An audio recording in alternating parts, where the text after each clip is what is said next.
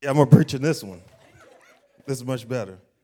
Good morning. It's a, it's a great Sunday morning here in Mobile, Alabama.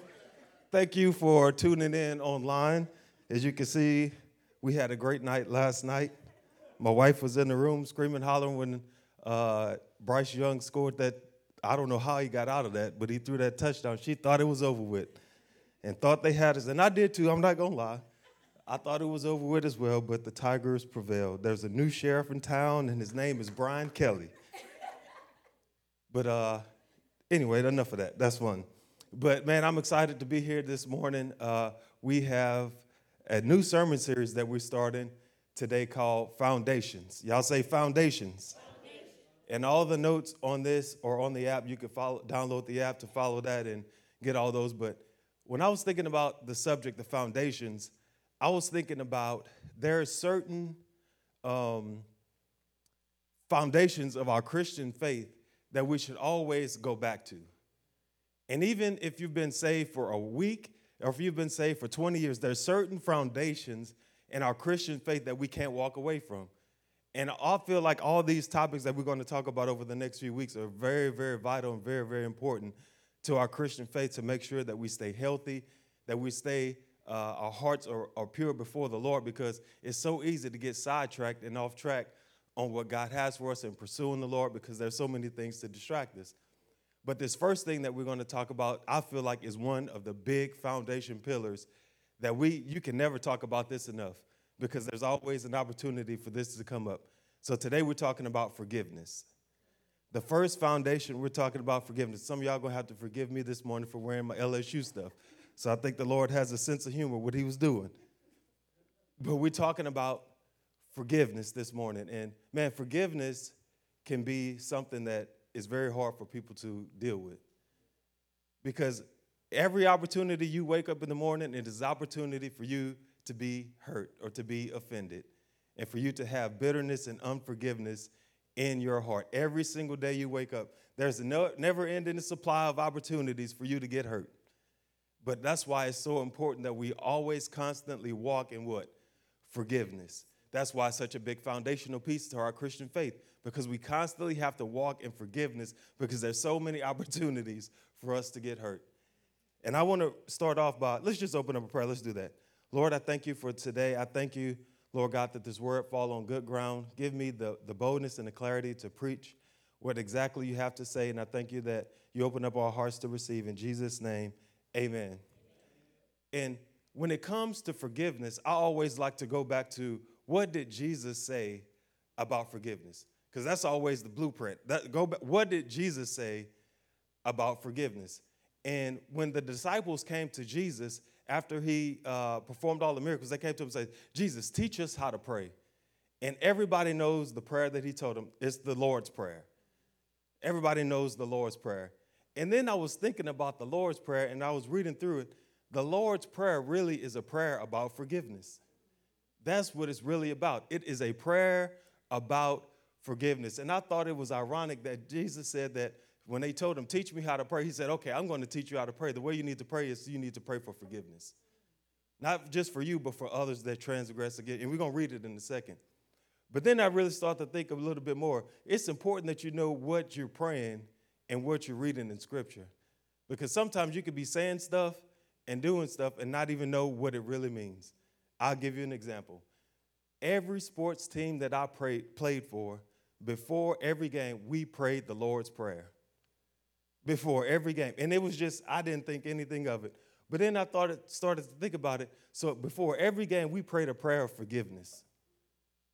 And we thought it was like, yeah, this, it's, this is a Christian thing to do. It's the right thing to do to honor the Lord in prayer. But every game we were praying for forgiveness. We could have been praying, Lord, protect us from injuries. Let us play our best. Let, let us work together as a team. But no, we said, Lord, help us forgive those that sin against us.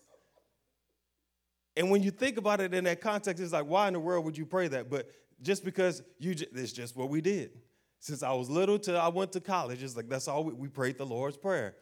But the, we were praying a forgiveness prayer before a game. Which, and you think about it, that doesn't really make sense because we really didn't understand what we were saying. We really didn't un- understand the context of what Jesus was saying in this prayer. So let's pick up in Matthew chapter 6, verse 12, verse 15, because I believe today that the Lord is going to help us just get a deeper understanding of forgiveness. And I'm reading out of the uh, New King James Version. Uh, Matthew 6, verse 12, it says, And forgive us our debts as we forgive our debtors. And do not let us lead into temptation, but deliver us from the evil one. For yours is the kingdom, and the power, and the glory. Amen. For if you forgive men their trespasses, your heavenly Father will also forgive you. But if you do not forgive men their trespasses, neither will your Father forgive your trespasses. And uh, we always like to say, For yours is the kingdom, power, and the glory forever. Amen. And we stop right there. But right after he says amen, he goes right back into, But if you do not forgive men your, their trespasses, passes, neither will your Father forgive yours trespasses either. Meaning that if you don't forgive others of their sins, then I won't forgive you of yours. And when we pray that prayer, what we're really praying is this. This is what we're really saying when we pray that prayer Lord, forgive me in the way that I forgive others. That's what you're really praying. So if you're saying, Lord, forgive me in the way I forgive others, how are you really forgiving others? Are you really forgiving others? Because if you're not, then guess what? God says, okay, then I won't forgive you. But we just say that prayer and it's like, oh, it's the right thing to do. Yes, but understand what you're saying. If you're not forgiving others and you pray that prayer, God is going to say, I'm going to forgive you in the same way that you forgive others. So you can look back throughout your life and see how well do you forgive others? And if you've been doing a poor job of forgiving others, guess what? God says, Well, it's going to be hard for me to forgive you because you said, Forgive me as I forgive those who trespass against me. So I'm going to, it, what you're saying is, Lord, forgive me how I forgive others. That's why forgiveness is a foundational pillar because there's always an opportunity for you to get hurt. But we constantly have to say, I choose to walk in forgiveness. I constant, it's a conscious decision. Because, like I said, you can walk out this door today, even before you walk out this door today, and there's something that's gonna make you mad. But you have to say, I'm gonna walk in forgiveness. I had a teammate in college. This was one of the most talented guys that I've ever played with my life. And I don't even know how, but somehow he got drafted five times. Five times he got drafted in high school. He decided he didn't want to go. So he went to a junior college. He got drafted his freshman year at the junior college, said he didn't want to go. He got drafted every single the second year in junior college. He got drafted again. Then he went to Southern University where I met him. He got drafted his junior year, said he didn't want to go. Then he got drafted his, uh, his uh, senior year, and then he, I had no more eligibility, so he had to go. So this was one of the most talented guys that I ever met in my life, but he had one issue. His father and his grandfather were extremely hard on him. Everything that he did was never good enough. And I remember very specifically, we were sitting in our hotel room, and Marcus had a game. He was like four for five with like two doubles, a home run, and a base hit or something like that. And the one out that he got, he struck out. And he was so excited to tell his dad and his grandparent, his dad and his grandfather uh, what he did in the game. And I, we, we're literally, I'm sitting on the, we're sitting on the floor in the hotel room. I'm sitting this close to him. He's right here. I'm right here. We're just sitting there, and he was so excited to tell him, and I can hear through the phone. He was telling him how great his game is. Said, "Well, how did you get out?" His dad said, "How did you get out?" He said, I struck out. What's wrong with you? How you gonna strike out? And I'm like, this boy just had four for five. He pretty much won the game for us, but all he could focus on was that he struck out. And then he hung up the phone and he just started crying. He said, No matter what I do, it's never good enough for them. He's like, It doesn't matter how hard I try, nothing is never good enough for them. And what it caused him to do was to spiral out of control because the bitterness and the hurt that he had for his father and his grandfather, he couldn't forgive them. He just didn't understand why they treat me like this.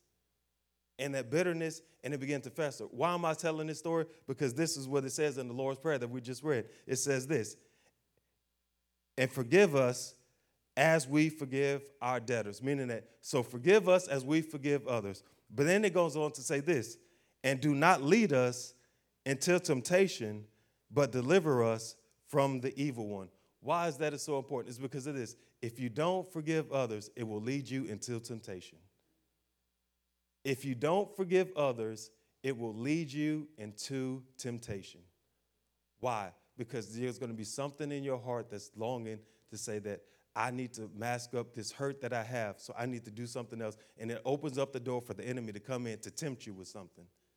Immediately, it opens the door for the enemy to tempt you with something. In his case, it was marijuana. He started smoking, and he got addicted to it. And after he got drafted, a year later, he got released because of drugs. And we were playing in Houston, his hometown, and he came to one of our games. And I saw him walk, I saw a guy walk up to the fence. I'm like, this can't be Marcus. I was like, Marcus was a big guy. He was about 6'4, about 230, about, about 220. He, so he was a big guy. He looked like he weighed about 180 pounds. He facial, he just looked bad. He looked, t- and nobody on the team could believe that that was him. But his life has spiraled just that out of control. And about two years later, they end up finding him dead on the beach naked. Because what happens is, if he leads you in temptation, then the next step is this is that he leads you into bondage. Temptation leads to bondage. And all of it starts as a result of what? Unforgiveness. That's why we got to walk in forgiveness because it's a thing that spirals out of control that you, I don't even know how I got it. I don't, in a span of a few years, he ruined, he, he destroyed his life. But all because he was trying to prove something to his father and grandfather. He could never forgive them. And then he got tempted by something. He got addicted to it. Now it's a bondage and it cost him his life. That's why it's so important that we have to walk in forgiveness because it is a big, big deal. Y'all see, y'all catch what I'm saying? So today I want to give you three ways to remove unforgiveness. Three ways to, for, to remove unforgiveness. The first way that we remove unforgiveness is this forgiveness is about conversations. Forgiveness is about conversations. In Matthew chapter 18, verse 15 through 17. And I'm going to explain when we read this verse what I mean by that. You say, how is forgiveness about conversations? Well, we're going to read about it right here in Matthew 18 15. It says, If another believer sins against you, go privately and point out the offense. If the other person listens and confesses it, you have won that person back. But if you are unsuccessful, take one or two others with you and go back again so that everyone can say, may we, so, so everything you say may be confirmed by two or three witnesses. If the person still refuses to listen, take your case to the church. Then, if he or she won't accept the church's decision, treat that person as a pagan or a corrupt tax collector. So, we see right here that it's all about a conversation. Sometimes we feel like if someone um, hurt us or if someone did something against us, we can't talk to that person about them. We try to ignore them. It's like, they, you know what? They hurt me, so I'm not going to talk. I don't want to have anything else to do with them again. And then you just pretty much just dismiss them and you never have a conversation about it. But it says, don't do it in the open where you make this big drama and this big. Some people live for the drama, they live for the big scene. I'm to wait till all the family members get together, then I'm to speak my mind. When we have that, oh, Thanksgiving coming up, this is my opportunity. Oh, Sister Betty, I've been waiting to get on. Uh, uh, cousin Betty, she's been getting on my nerves, and I'm gonna let her have it when Thanksgiving comes. And, you, and it's like, no, no, that's not how you deal with it. That's not how you deal with it. But some people live for drama that way. It says go privately and confront them. Hey, you said this. I just want to let you know. When you said this, that really hurt me. So I'm appealing to you one on one privately so we can resolve this issue. And it says that if that person agrees that they were wrong, it says that you have won that person back. But you do it, and it's not to argue, it's not to, to build drama, it's not to build, it's just simply to have a conversation about what happened. But most of the time, we don't want to do that because of pride. I can't let them know that they hurt me. I can't let them know that they got to me like that. Mm-mm. So what you do is you build up a wall and you push them away. and you never have a conversation about what really is going on in your heart. And then the crazy part is that person has no idea what's going on, but the whole time you holding on to it, and it's tearing you up, and they living their life free. Look at them over there all happy and smiling and stuff, like they don't know what they said to me. And you get all upset, and they have no clue what's going on. But you do, but you won't humble yourself to go to them and say, Let me just talk privately and have a conversation with you about what's going on. And this conversation, again, is not an attack, it's not to argue, it's just an appeal in the spirit of forgiveness. I'm coming in the spirit of forgiveness because I want to reconcile this relationship and this issue that we have. If more people took that approach, especially Christians, we would be have so much more healthy relationships, especially in marriages. Because how many marriages walk around with people mad at each other? You know you're mad, but you won't say why you're mad. What's going on, dear? Nothing, I'm fine. Well, something seems like it's bothering you. I'm okay. Well, obviously something is wrong with you. What's going on? Just I'm, don't worry about it. You know what you did. You know what you said. But nobody ever wants to say what it is. They just want to, like we're supposed to be mind readers or something. Well, clearly I'm asking you, there's an issue. Why don't we talk about it? But no, we don't want to have conversations. We want to hold grudges. Because what we want to do is hold it over their head. So if they do something, now see, now I'm going to run down my list of everything that you did. and we want to bring it right back to them.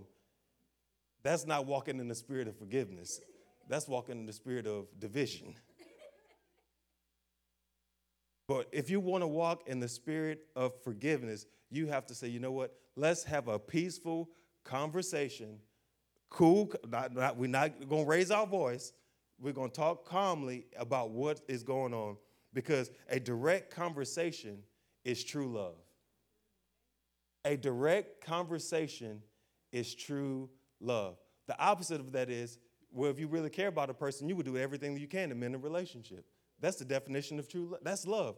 What did God do? God sent his son because he loved us so much. And he had a direct conversation with his son when his son said, Father, if, if, if your will, please take this away. I don't want to do this.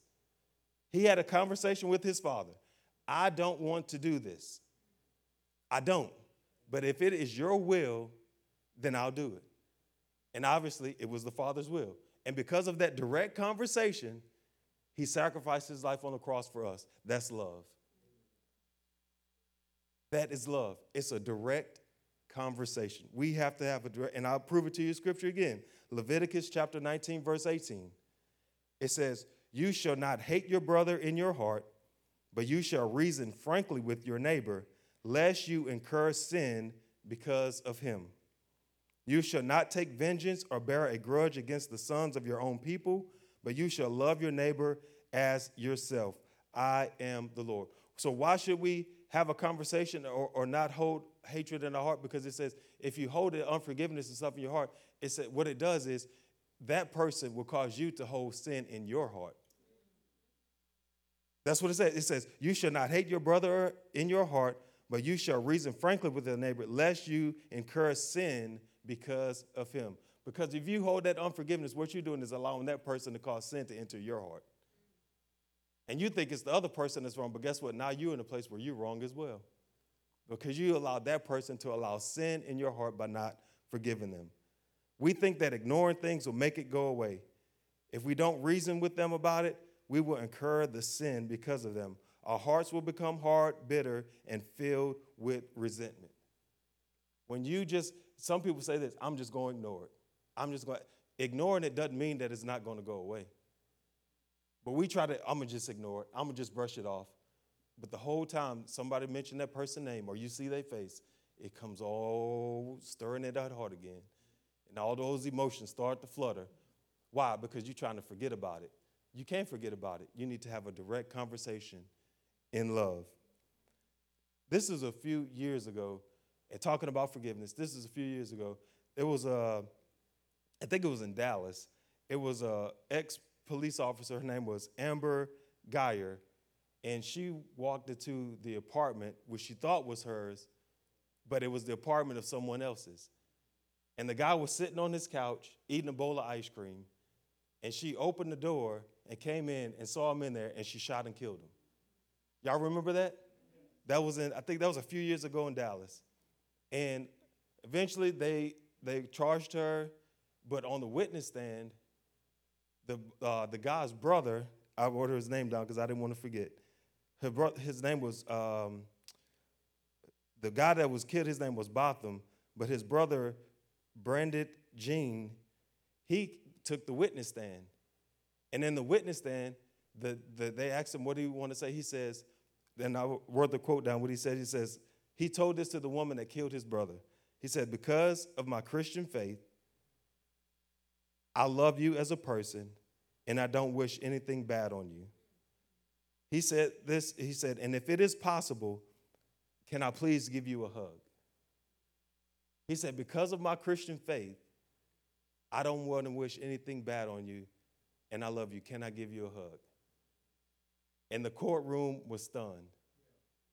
And they looked at the judge, and the judge uh, agreed to the request, and he embraced the lady, and they both wept. And it didn't stop there. The judge was so moved, the judge went down, she hugged the lady, and gave the lady a Bible. That, what a great display of our Christian faith on the big scene like that, because everybody would imagine he would just go off and tell her how bad she was and how could you kill my brother. He says, No, I forgive you. There are some bad things that happen to so many people, to some of you. I'm pretty sure we could go down the list. There's some bad things. And you could say, How can a person treat me like this? How can they do that? How do they, they don't deserve my forgiveness?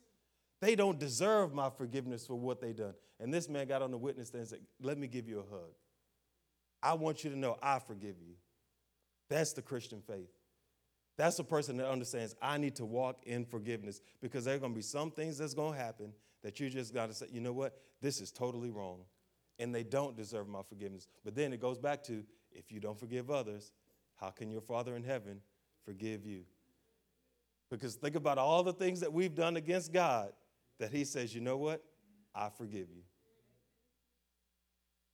We have to walk in forgiveness. First thing, Forgiveness is about conversations. Second thing, forgiveness is about decisions. Forgiveness is about decisions. When it comes to the word forgiveness, the forgiveness is a legal term or it's of a legal nature. Legal things have no feelings or emotions. Legal things have no feelings or emotions. You go before the judge, if you did a crime, they're going to sentence you. There's no feelings or emotions attached to that. Hey, you did this, 10 years or you did this, 30 days probation, whatever it is. There's no feelings or no uh, emotions attached to the legal system or, or to, to a legal term. But for, to forgive means to let go of an obligation. Forgiveness means to literally let go of an obligation. So that means that it's like this it's like, say that um, I own a mortgage and I'm paying on my mortgage and then you come and you, uh, and you say, you know what, I want to pay that mortgage for you. I'm going to take that obligation away from you. And you pay it in full. And then you pay it in full, and then you give me the deed to that house. Guess what? You've taken the obligation away from you. Let go of that obligation of the mortgage that I had. It's now gone. That's the same thing we do with forgiveness. When we come to someone, we say, you know what? The obligation that you've done to me, I take that obligation away. The thing that you did to me, I willingly make a decision to say, just give me that thing that you did to me that hurt me, and I'll take it away from you. It's an IOU. Don't even worry about it because it's under the blood of Jesus. That's what it means. It's to let go of an obligation. So we need to be in the business of letting people go of obligations because we hold those obligations in our heart. And we say, you know what? I got some IOUs inside of my heart that I'm gonna let I'm gonna let them out whenever I need to for all the things that you've done to me. And we got those IOUs ready to use, but not in that way. No, no, no. The IOUs is you don't owe me anything. I'll let you go of that obligation. And the crazy part is sometimes there's people that don't want to admit that they're wrong. They know they were wrong, they don't want to admit they were wrong, and they still lying about what they did. Now, them the real people that you need to walk in forgiveness with because you're like, they don't deserve my forgiveness. They still lying about it, and it's been 15 years. But we got to walk in forgiveness. And those are the people that you're going to have to display the most. You're going to say, God, ooh, you're going to have to give me the grace for this. they still lying. But you're going to have to say, God, give me the grace to remove that obligation from them because I no longer want to hold that against them or hold that for myself. So, how do we do that? The only way we could do this is forgiveness through the cross. The only way you could do that, especially for someone that's lying about something that they know they was wrong, that they want to, they don't want to admit that they were wrong, and they making excuses and they're lying about it, you have to say, you know what? The only way that you're going to be able to do this is to literally nail it to the cross. You're going to have to put it on the cross of Jesus and say, I'll leave it at the cross and I'll leave it there and it's done. Because that's, that is literally what Jesus did for us. He took all of our sin, and when he was nailed to the cross, it was washed away. It was completely gone. So when we walk in forgiveness, we have to say, you know what? I'm going to nail it. I'm going to nail our sins and their sins to the cross and I'm going to leave it there and not return to it and look at it again. Because Jesus doesn't go back to the cross and say, now let me look at how many sins you had. I think you're on number 1001, well, 25. He don't do that. He don't remember them anymore because it's nailed to the cross. It's covered by his blood. It's washed away. It's forgiven. It's forgotten for all of eternity. We have to do the same thing for others. We have to nail it to the cross and leave it there. And don't go back and look at it again. Say, I think y'all got about uh, two more times before you reach uh, 300. And then once you reach 300, that's too many. I can't, you, you, you done cross me 300 times. That, that's, that's the limit. No, no, you nail it to the cross and you leave it there.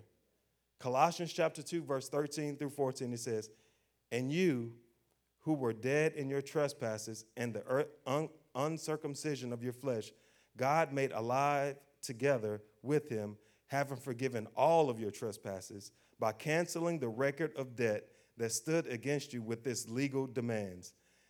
This he set aside, nailing it to the cross. He nailed our debts to the cross. He can't, how did he cancel them? By nailing it to the cross. We have to put people's sin. Hey, I'm not holding on to this stuff. I'm nailing it to the cross. I'm canceling the debt. And we say, well, we're letting them off the hook. You're not letting them off the hook. What you're doing is you're freeing yourself. You're freeing yourself. It's not dismissing what they did. It's not excusing what they did. It's not okaying what they did. What it's saying is, no, I need freedom for myself. And I'm not going to be held in bondage and allow the enemy to tempt me with other things. So guess what? I choose to just nail it to the cross, and I'm going to nail it, and I'm going to leave it there, and I'm not going to go back and look at it again. I'm going to just leave it there. We leave our sins to the cross and we leave it there. Because when we do that, Satan has no Satan no longer has any power over that relationship. Once you nail it to the cross, now Satan has no access to come in and bring any more division. But as long as there's unforgiveness, guess what he could do? There's a little open door for him to come on in and do whatever he wants to do because you give him legal access because you hadn't forgiven. But when you forgive, he has no legal access. Now, the only thing he could do is try to stir up some other stuff to cause you to have what? More unforgiveness. That's the only thing he could do. But as, as far as those things, once you nail it to the cross, he has no legal access. It's gone. He can't do anything about it, and it frustrates him, so he tries to stir. Why do he say relationships so much? Because he can't be in them. He know he can't be in fellowship. He know we're going to rule and reign with, with, with, Jesus in heaven forever. He can never be a part of that. So he's trying to keep as many people away from that as he knows he can. And how you do that? Keep unforgiveness in your heart. Because if you, if you don't forgive others, your father won't forgive you. It's a foundation. Forgiveness. How many of y'all heard of Corrie ten Boom? Corrie ten Boom, a few people? Okay. Well, she was a Dutch lady during the Holocaust. And her and her family would hide Jews in their homes, obviously away from the Nazi army. And she, they made it a safe house. And she did amazing, amazing work until one day they finally got caught. So they went to the, they took them to these concentration camps, and eventually her family split up, and she went to this one place called Ravensbrück, uh, and in there, she got released on a clerical error. But everybody else that she was in there with her family, they got killed. And she escaped because of a clerical error. They let her go free. But years and years later, she's a Christian woman. Years and years later, I believe she was in California, and she was at some event, and she was giving a speech about a book that she wrote. And out in the audience, she noticed a man. And she was like, I know I've seen his face before. And then after the uh, after she gave her her speech, the man walked up to her. It was a German man, and he walked up to her because in her uh, book she was talking about God's forgiveness, and she says, "Do," and he walked up to her and he says, "Do you think God can forgive anybody for anything?" And she said, in that moment, she realized that he was one of those Nazi guards that killed her family members. And she said, instantly, the emotions, the feelings of everything that she saw in Ravensbrück take place, like it hit her at once. And the man said, I have to confess, I was a guard at Ravensbrück where you were. But I've repented of my sins and I surrendered my life to Jesus, and I'm a believer now. And he stuck out his hand. He said, Can you please forgive me? And she said, as he stuck out his hand, as she tried to move it, she said it was like her arm was paralyzed. She said she could not move her hand to shake his hand because of all the pain and trauma that she saw in that place. And she said she wanted to shake his hand, but she couldn't. But then she just prayed, God, you're going to have to give me the grace to do this. And she said, supernaturally, the grace of God helped her, and she extended her hand and shook that man's hand, and they embraced and they cried in that moment forgiving someone for the unthinkable. But she made a decision to say, I'm going to forgive. Because forgiveness ultimately is your decision. It's nobody else's decision. I can't make it for you. Even God can't make it for you. You have to make the decision for yourself that you say, I'm going to decide to forgive. Yeah. The decision is yours. Like they used to say in Charlie's Angels, the, whether you uh, uh, agree to take the assignment or whatever is going to self, whatever it is, it's, it's up to you, basically. It's your decision. It's up to you whether you not whether or not you're going to forgive. So forgiveness is about a conversation. Forgiveness is about decisions. And the third thing is this: forgiveness is about memories. Forgiveness is about memories. You're like, well, what is they got memories? What you talk about memories? There's a uh, I don't, I can't remember her name, but this is a, she's a, a scientist, and she studies the brain, and she is phenomenal. I heard she preached at our church years and years ago, and she would always, and she was explaining how the brain or your memories are like a tree. And the more mem- and like when you create memories, it's like branches of a tree that just begin to grow in your brain. And so forgiving and unforgiving Forgi- I'm sorry, forgiving and forgetting are two different things. Because we think if we forget about it, that, that means we for, forgive. That's not the same thing. Forgetting and forgiving are not the same thing. It's also not excusing the wrong that someone has done. You said, well, if I just forget about it, it'll go away. No, there's literally those brain patterns in your mind that have created trees that are engrafted in your brain of memories that you can't get rid of. That's why when someone you see their face or they hear their name or you, someone talks about an event, it all comes back to you. Why? Because in your brain, those, those, the memories are implanted like trees in your brain, and you can't get rid of them. That's why people can't sleep at night sometimes because of nightmares, because of the trauma that they experience. They have one little thing that, that triggers it, and they back in that they back in that place of trauma, and they can't move, and they shut down. Why? Because their brain has created memories like trees that are just engrafted in their brain. So even when they try to get free, they can't because the memories in their brain are so it's the, the, the, the trauma is ingrained there. So how do you get free from that? You have to create new memories. You have to begin to create new memories. And how do you do that? the only way you could do that is by going to the cross. We talked about nailing the, the, uh, the, the sins and the debts of others to the cross. You have to go back to the cross and say, God, I give you these memories. God, I give you the memories of the pain and the trauma that I've experienced. Because you ever talk to someone that you know they've been through a lot of trauma in their life, and then you just try to check on them. How you doing? I don't want to talk about it. Don't, don't, don't, even, and, and they, they get all up in arms if you just try to, you just try, I'm just trying to check on you. How you, I don't want to talk about it. Just let, let's talk about something else. They don't even, why?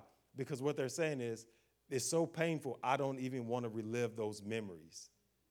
But what they're doing is they're keeping themselves in bondage.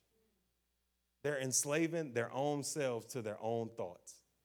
And the only way to get free from those memories and the pain and the trauma that is to literally bring it to the cross of Jesus and say, Jesus, I give you my thoughts, take them and give me and rewire new memories in my mind about you. Rewire new memories in my mind about the love that you have for me. Let me read your word to see what you have to say about me and replace it. So if a person that battles, I would just, I'm just using this for example, a person that battles uh, rejection issues, and they've always felt like they rejected their whole life and memories of rejection, rejection, rejection. You need to get in the Word of God and say, what does God say about me? Yeah. Great are His thoughts towards you. Yeah. He knitted you in his, your mother's womb. He knew about you before you even born.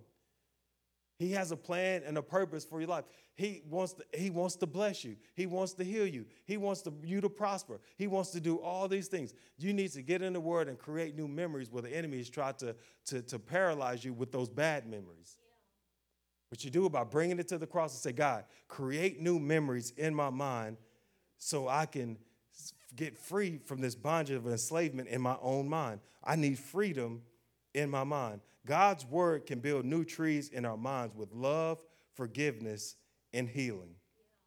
You need to get in His word. That's why the word, that's a good foundation as well. The word of God, the trees, you need uh, the word of God to build, build new trees in your mind for love, forgiveness, and healing.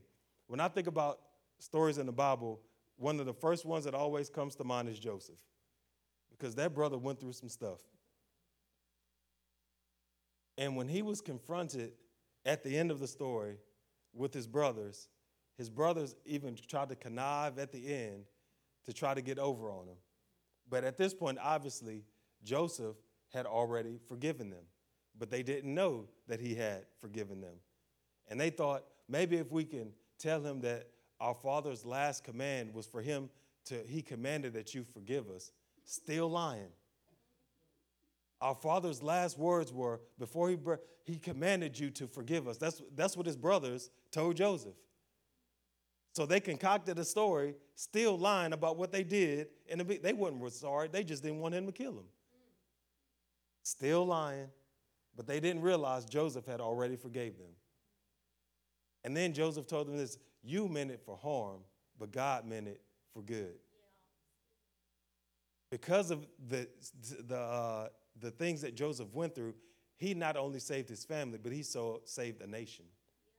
Thousands upon thousands of people were saved because of the wisdom of Joseph, because of the life of Joseph. And Joseph, when he uh, bore sons, he named his first son Manasseh, for he said, God has made me forget all of my hardship in my father's house. What is that? That's creating new memories. Manasseh, God has made me to forget all my hardship and all at, and my father's house. What is that? The only way you get that is by forgiveness. When he chose to forgive and God gave him a son, that's what he named his son. God has made me to forget all of my hardship in my father's house. Think about the trauma and the pain that that man went through. I think we've all been through some terrible things, but I don't think our family ever sold us into slavery. Let's not kill them. Let's just sell them to slavery. Because that's what they said. Let's just kill them and throw them into this, this cistern. Uh, no, no, no, let's don't do that. Let's just sell them into slavery. That's better. I don't think we've been anything that traumatic. but we have been through some traumatic things. But the point is, you have to create new memories. And he went to God and said, God has made me forget all of my hardship. And then his second son, he named him, named him Ephraim, for he said, For God has made me fruitful in the land of my affliction. God has made me fruitful in the land of my affliction. And that's all in Genesis 41, verse 51 through 52. And this is the cool thing about Ephraim. Ephraim means double or doubly fruitful. It means doubly fruitful. So, what does that mean for us? That when we forgive, all the hardships, all the pain, all the emotions, when we choose to forgive and we let go of all those hardships, God says, I want you to be doubly fruitful. I want you to be doubly blessed. God's plan is to make you twice as powerful, twice as fruitful, twice as blessed after you learn the principles to overcome bitterness and resentment. Because when Joseph learned those principles and he got over that, he was doubly blessed. That's what God has for you. You have to look at it. God has great things in store for you, but we got to do it by walking in forgiveness. A lot of times we don't have what we want from God, all because we choose not to forgive. Because unforgiveness has a way to keep you bound and in your own little cocoon where you only think about me. I was wrong. Nobody cares about me. Nobody thinks about me. I only have to look out for myself. I wish somebody would take up for me. And it's all about me and it's introspective because you played the victim and bitterness and resentment have taken in and you can't think about anything else. Even if you wanted to, you can't. Somebody starts talking about somebody, how could we help somebody else? But what about me? When you gonna help me?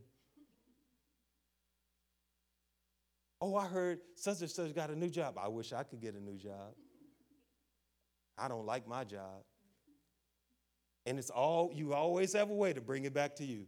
Why? Because you're battling with some type of unforgiveness in your heart. You know, sometimes sickness is a result of unforgiveness. And I'm not saying that the reason you're sick is because you, unfor- you have unforgiveness. That's not what I'm saying.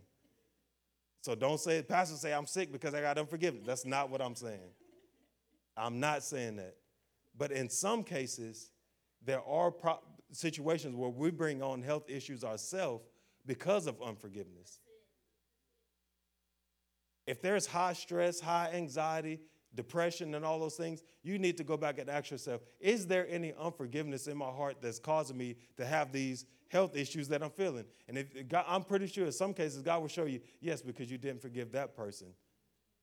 And as soon as you release and let go of that, guess what? Health, health issues go away. Is that every case? No, but in some cases, you might want to say, let me check my heart to see, is there any unforgiveness in my life? Joseph, he had bad memories, terrible memories, but he forgave his brothers. And again, he said, What you meant for evil, God meant for good. Boy, what a powerful statement. How could you walk what he walked through and say, What you meant for evil, God meant for good? Because in the end, it was true.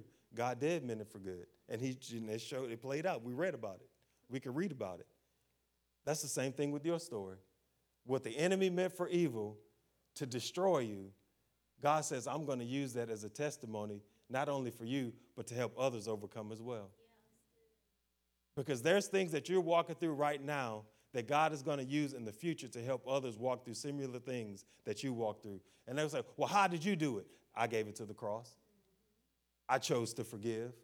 Well, how did you choose to forgive? I kept, sometimes forgiveness is a continual thing. You can't just say, oh, I sometimes you forgive once and that's it. No, no, no. Sometimes you got to keep going back and forgive. Because sometimes the deeper the hurt, sometimes you just, I got to bring this back to the cross because it's trying to rise on up again. But again, I got to make new memories and say, you know what? I, or make, and I'm going to make the decision to forgive. So y'all can see forgiveness is a big deal. It's a big deal, and it's one of the big foundations that I felt this is the first one we need to talk about forgiveness. And the Father says again, I can't forgive you if you don't forgive others. That's why we have to walk in what? Forgiveness. Just walk in forgiveness. And honestly, it's a lot easier walking in forgiveness than holding on to that stuff anyway. Is it always easy? No. I'm not even about to lie to you. No. But it sure feels a lot better when you let it go.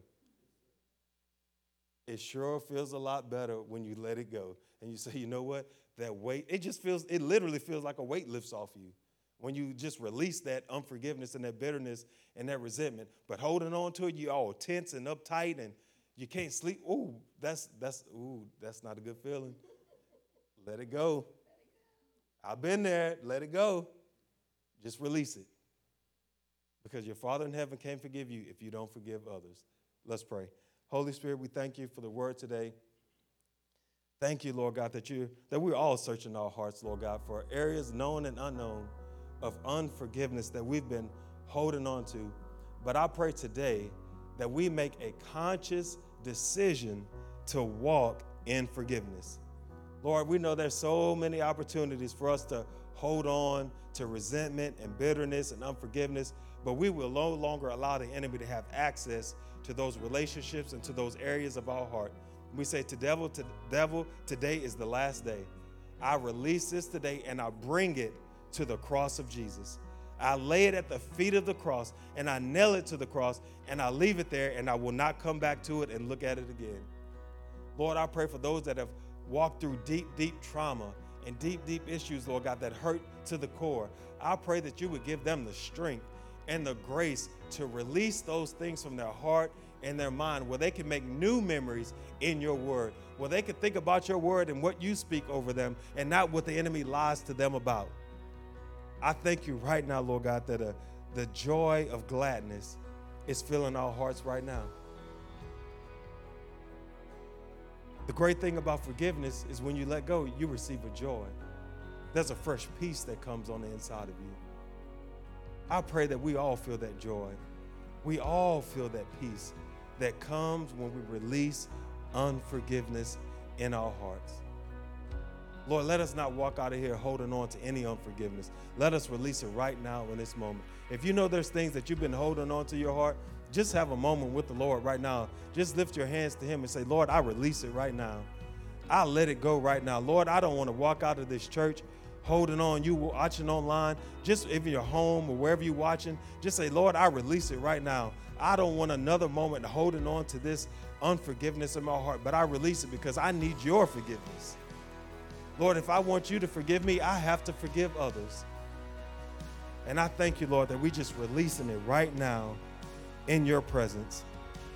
We thank you for right now a fresh joy and a fresh peace and healing is coming to our hearts and our minds.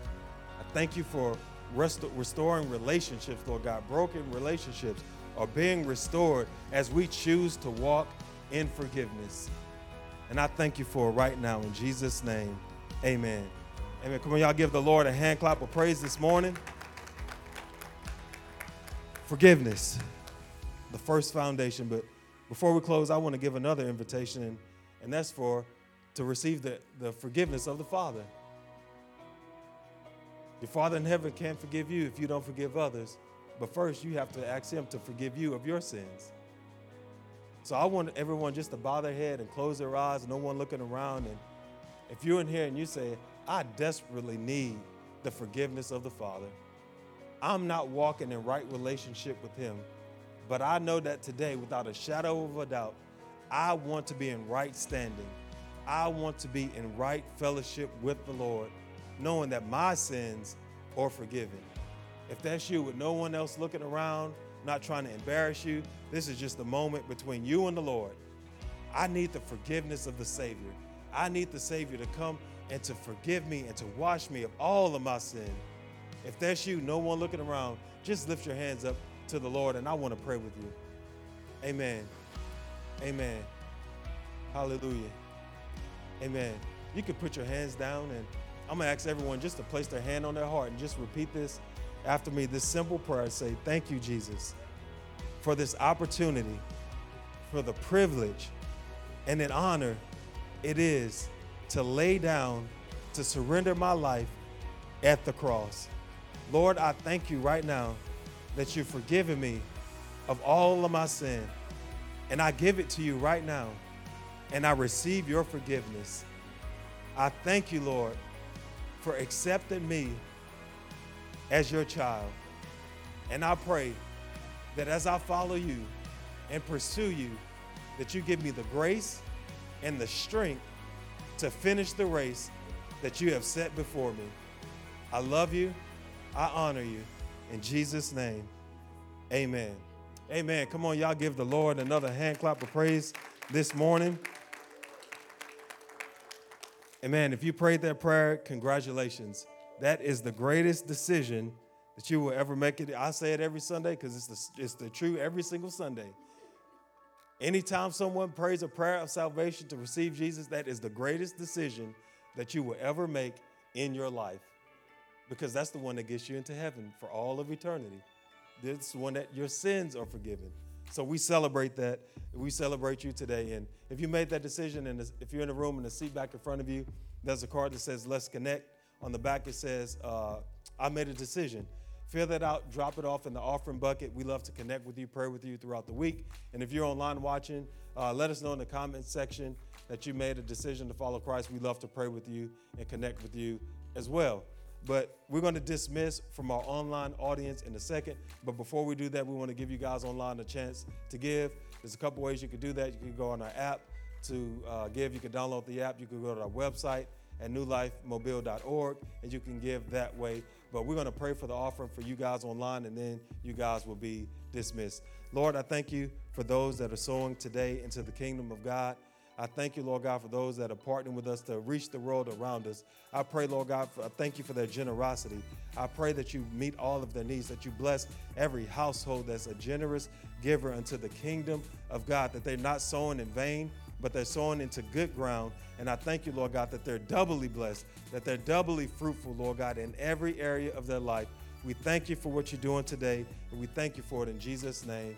Amen. Amen. But before you guys are online to dismiss, we'd like to invite you out this Wednesday, 6:30 for prayer. We'll be right here for one hour at 6:30. We love to see you there. Also, come in the building. Come worship with us next Sunday, 10 a.m. We love to see you here as well. So you guys have a great day. Thank you for tuning in.